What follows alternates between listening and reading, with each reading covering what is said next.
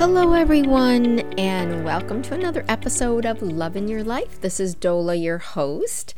Um, you know, I'm constantly coming back to this issue of um, life's meaning and purpose and what each of us is intended to do uh, with our time here. And I know a lot of people uh, question what they've selected as a, a career path, and that seems to uh, loom large in their lives. Am I doing what I was supposed to do? Should I have been doing something else? I even talked about, I think, in a previous episode about a woman who was a doctor and she really didn't want to be a doctor, but she knew that she could get this one make enough money so she could save enough so she could retire early enough so that she can do what she wants to do, which is right. She's a, an author, a um, nonfiction, or I'm sorry, a fiction author.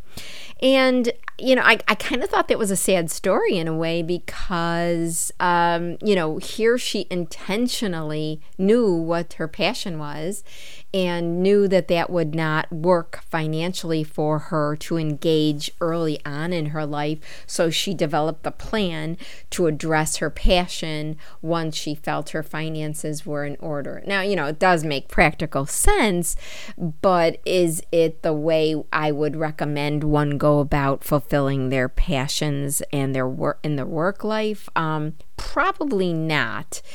Uh, mainly because what I've seen is a lot of people who aren't happy in their work life and sort of go in day after day and painfully do what they do. And I've talked about it before in my on my show um, about what keeps us there and, and what what we leave when we leave, what we miss most, and that is the people that we work with. So in that sense, I get it. I get why we stay, why we, um, you know, after we leave, why we miss um, the work that we didn't like. We, we're not missing the work, we're missing the people that were at the job that we had for a long time that we did, that we really didn't like doing. I just think it's I, I say it all the time. It's just too long to spend doing something that you don't have a love for, a passion for. So, you know, I, I came across Howard Thurman. He was a philosopher and a teacher and um, a, a, religious person, I think, um, you know, spiritual leader anyway. And um, I think he died in the 80s. And, and it's and he said, you know, don't ask what the world needs ask what makes you come alive and go do that. What the world needs because what the world really needs is people who have come alive. And i think about that um, in terms of what makes sense for each of us to engage in because we really don't want to do anything that um, that doesn't make us come alive that doesn't have, um, you know, doesn't stir that passion in us, um, that willingness and desire to do the best at it that we can do. And it can be any type of work. You know, everybody has um, a, I really believe everybody has a type of work in which they uh, feel passionate about, in which they, you know, d- derive a great deal of enthusiasm and, and joy from. You know, it can be fixing cars. Um, you know, so I've seen people that say, you know, fixing cars just, you know, is just so uh, fascinating to them. And, you know, they come alive when they're with themselves, uh, you know, underneath a car, you know, fixing it or making it grander or whatever it is that people do. I mean, there are so many jobs that are under an umbrella of a you know an industry or whatever. I mean uh, dictionary of occupational titles i always tell my my uh, clients you know has uh, a variety of different occupations under a certain umbrella that you may or may not have been aware of. So, you know, uh, sort of access those kinds of resources so that you can get a hold of something that you may not have even considered because you didn't know it existed. You didn't know that there was a job that was. Um, you know that was exactly what you wanted to do uh, you know this little niche um, a niche job where you could derive so much joy and enthusiasm from, and by the way, benefit those who come in contact with you, whether it is for the engagement of services rendered or uh, just simply to hear you speak enthusiastically and, you know, um, passionately about something you enjoy doing because you know it makes us happy to hear that other people are so happy it does i mean it, it does me so much good all the time in my work with people when they're telling me about their uh, their passions and their um, enthusiasm about what it is they do. And I could, you know, be shaking my head thinking I could never want to do that.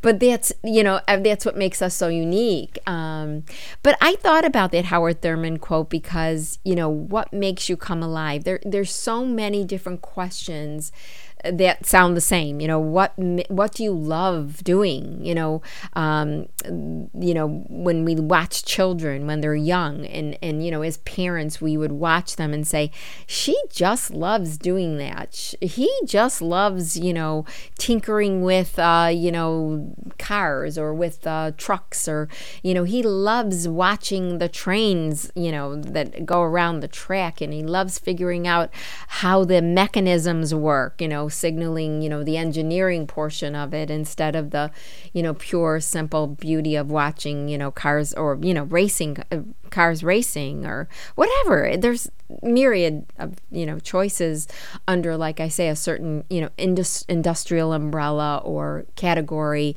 um, that, you know, we can derive such passion and enthusiasm. So um, I just think that it I can't say it enough. I can't speak about it enough that there is something in each one of us that sort of will make us come alive and you know, it, you know, Thurman also says, listen for the sound of the genuine in yourself. What does he mean by that?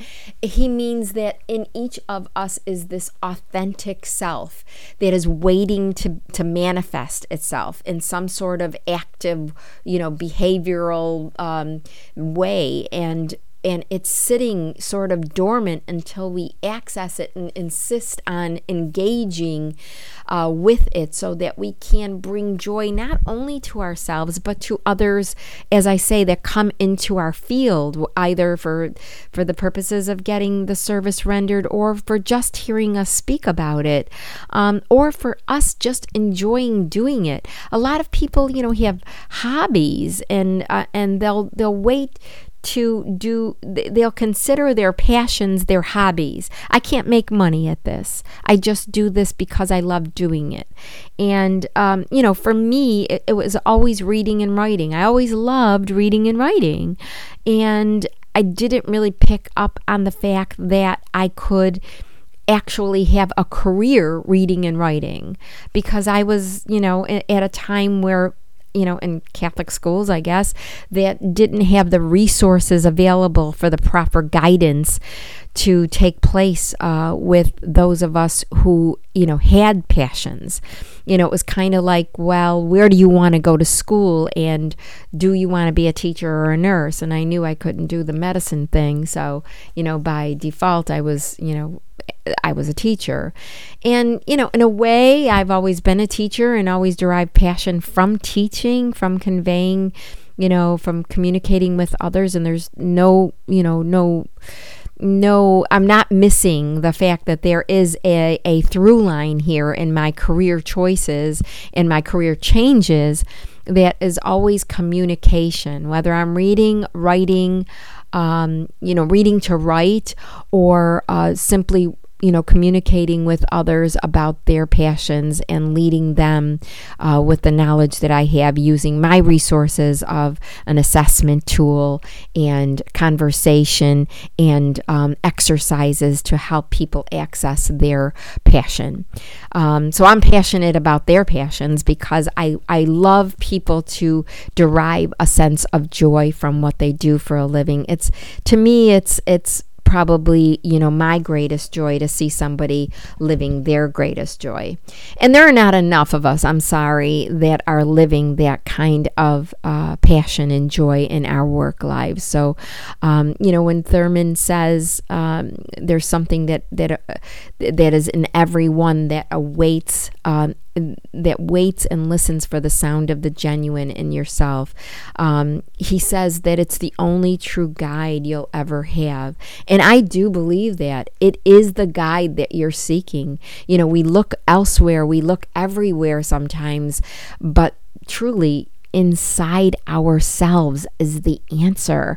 And we don't believe that because we think, oh, well, I can't know the answer. How could I know the answer? I don't know anything. I'm just getting, you know, my, uh, I just have to access resources and I have to, you know, find out from other people. And um, boy, you know, maybe I better read this book or listen to this podcast.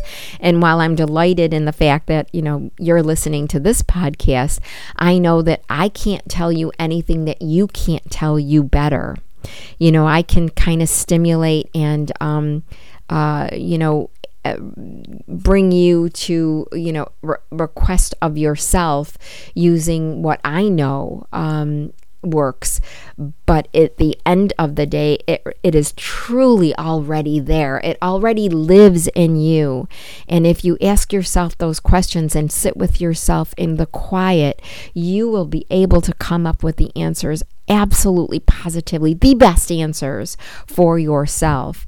Um, so, you know, I, I, I want everyone to realize that they you know there is a dream in you. There is a passion in you.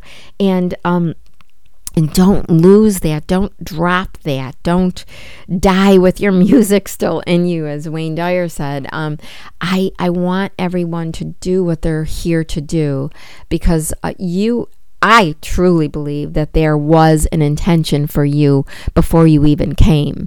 You know, on your way here, you got, uh, you had that pact with your source, and it said, I came here to do uh, a certain thing. You're not here purposelessly. You know, um, it's it's not possible to me that you just are here for some for no reason um, it is a reason. And it's up to you to figure out what that reason is, of course. But you have resources. Um, of course, the best resources is, is internal inside you. But, you know, if you don't believe that, you can always, um, you know, always uh, access the resources that are available for you. But in the end, even with those resources, I would still check in with myself because you are the best, the best guide for your own happiness. Um, you know, sometimes um, we don't really believe that, and we have to be reminded of it. Um, that's that's a good way of putting it. Actually, is because I do believe that we all know that intrinsically know that we come with that knowledge that we are our best resource, our best guide. You know, our internal source because it's connected to our source source, and we are connected to our source, right? But uh, you know, that communication can only be heard by going internally. It can't be heard in the external world because we're it's inside of us. I mean, I hope that's clear. Um, I guess I really wanted to re-emphasize that because um, you know you will experience joy as you go toward the dream that was intended for you. I heard a, somebody on on um, a show recently that said that you know God has has an intention for you, and if you don't like that word God, that's why I use the word source. Um, you know, it's just a word. It's it's just you know. I'm reading a book right now that's called uh, "It's All Spiritual." I think that's the title of it. Let me see here. Um, yes, it's called "It's All Spiritual," and uh, that's basically everything is spiritual. I'm sorry. Um, it's by Rob Bell, and you know, basically he's he's saying that too. It's it's you know who we are and what we're doing here is all uh, intentional. It's all purposeful. We're not you know, there's no serendipitous nature of our being here. It's all very intentional and purposeful, and it's up to you to really figure that out and go toward your passion. So I hope that uh, makes sense. Anyway, um, I truly believe the only way to live is with love in your life personally and professionally. Until next time, everyone, have a wonderful week.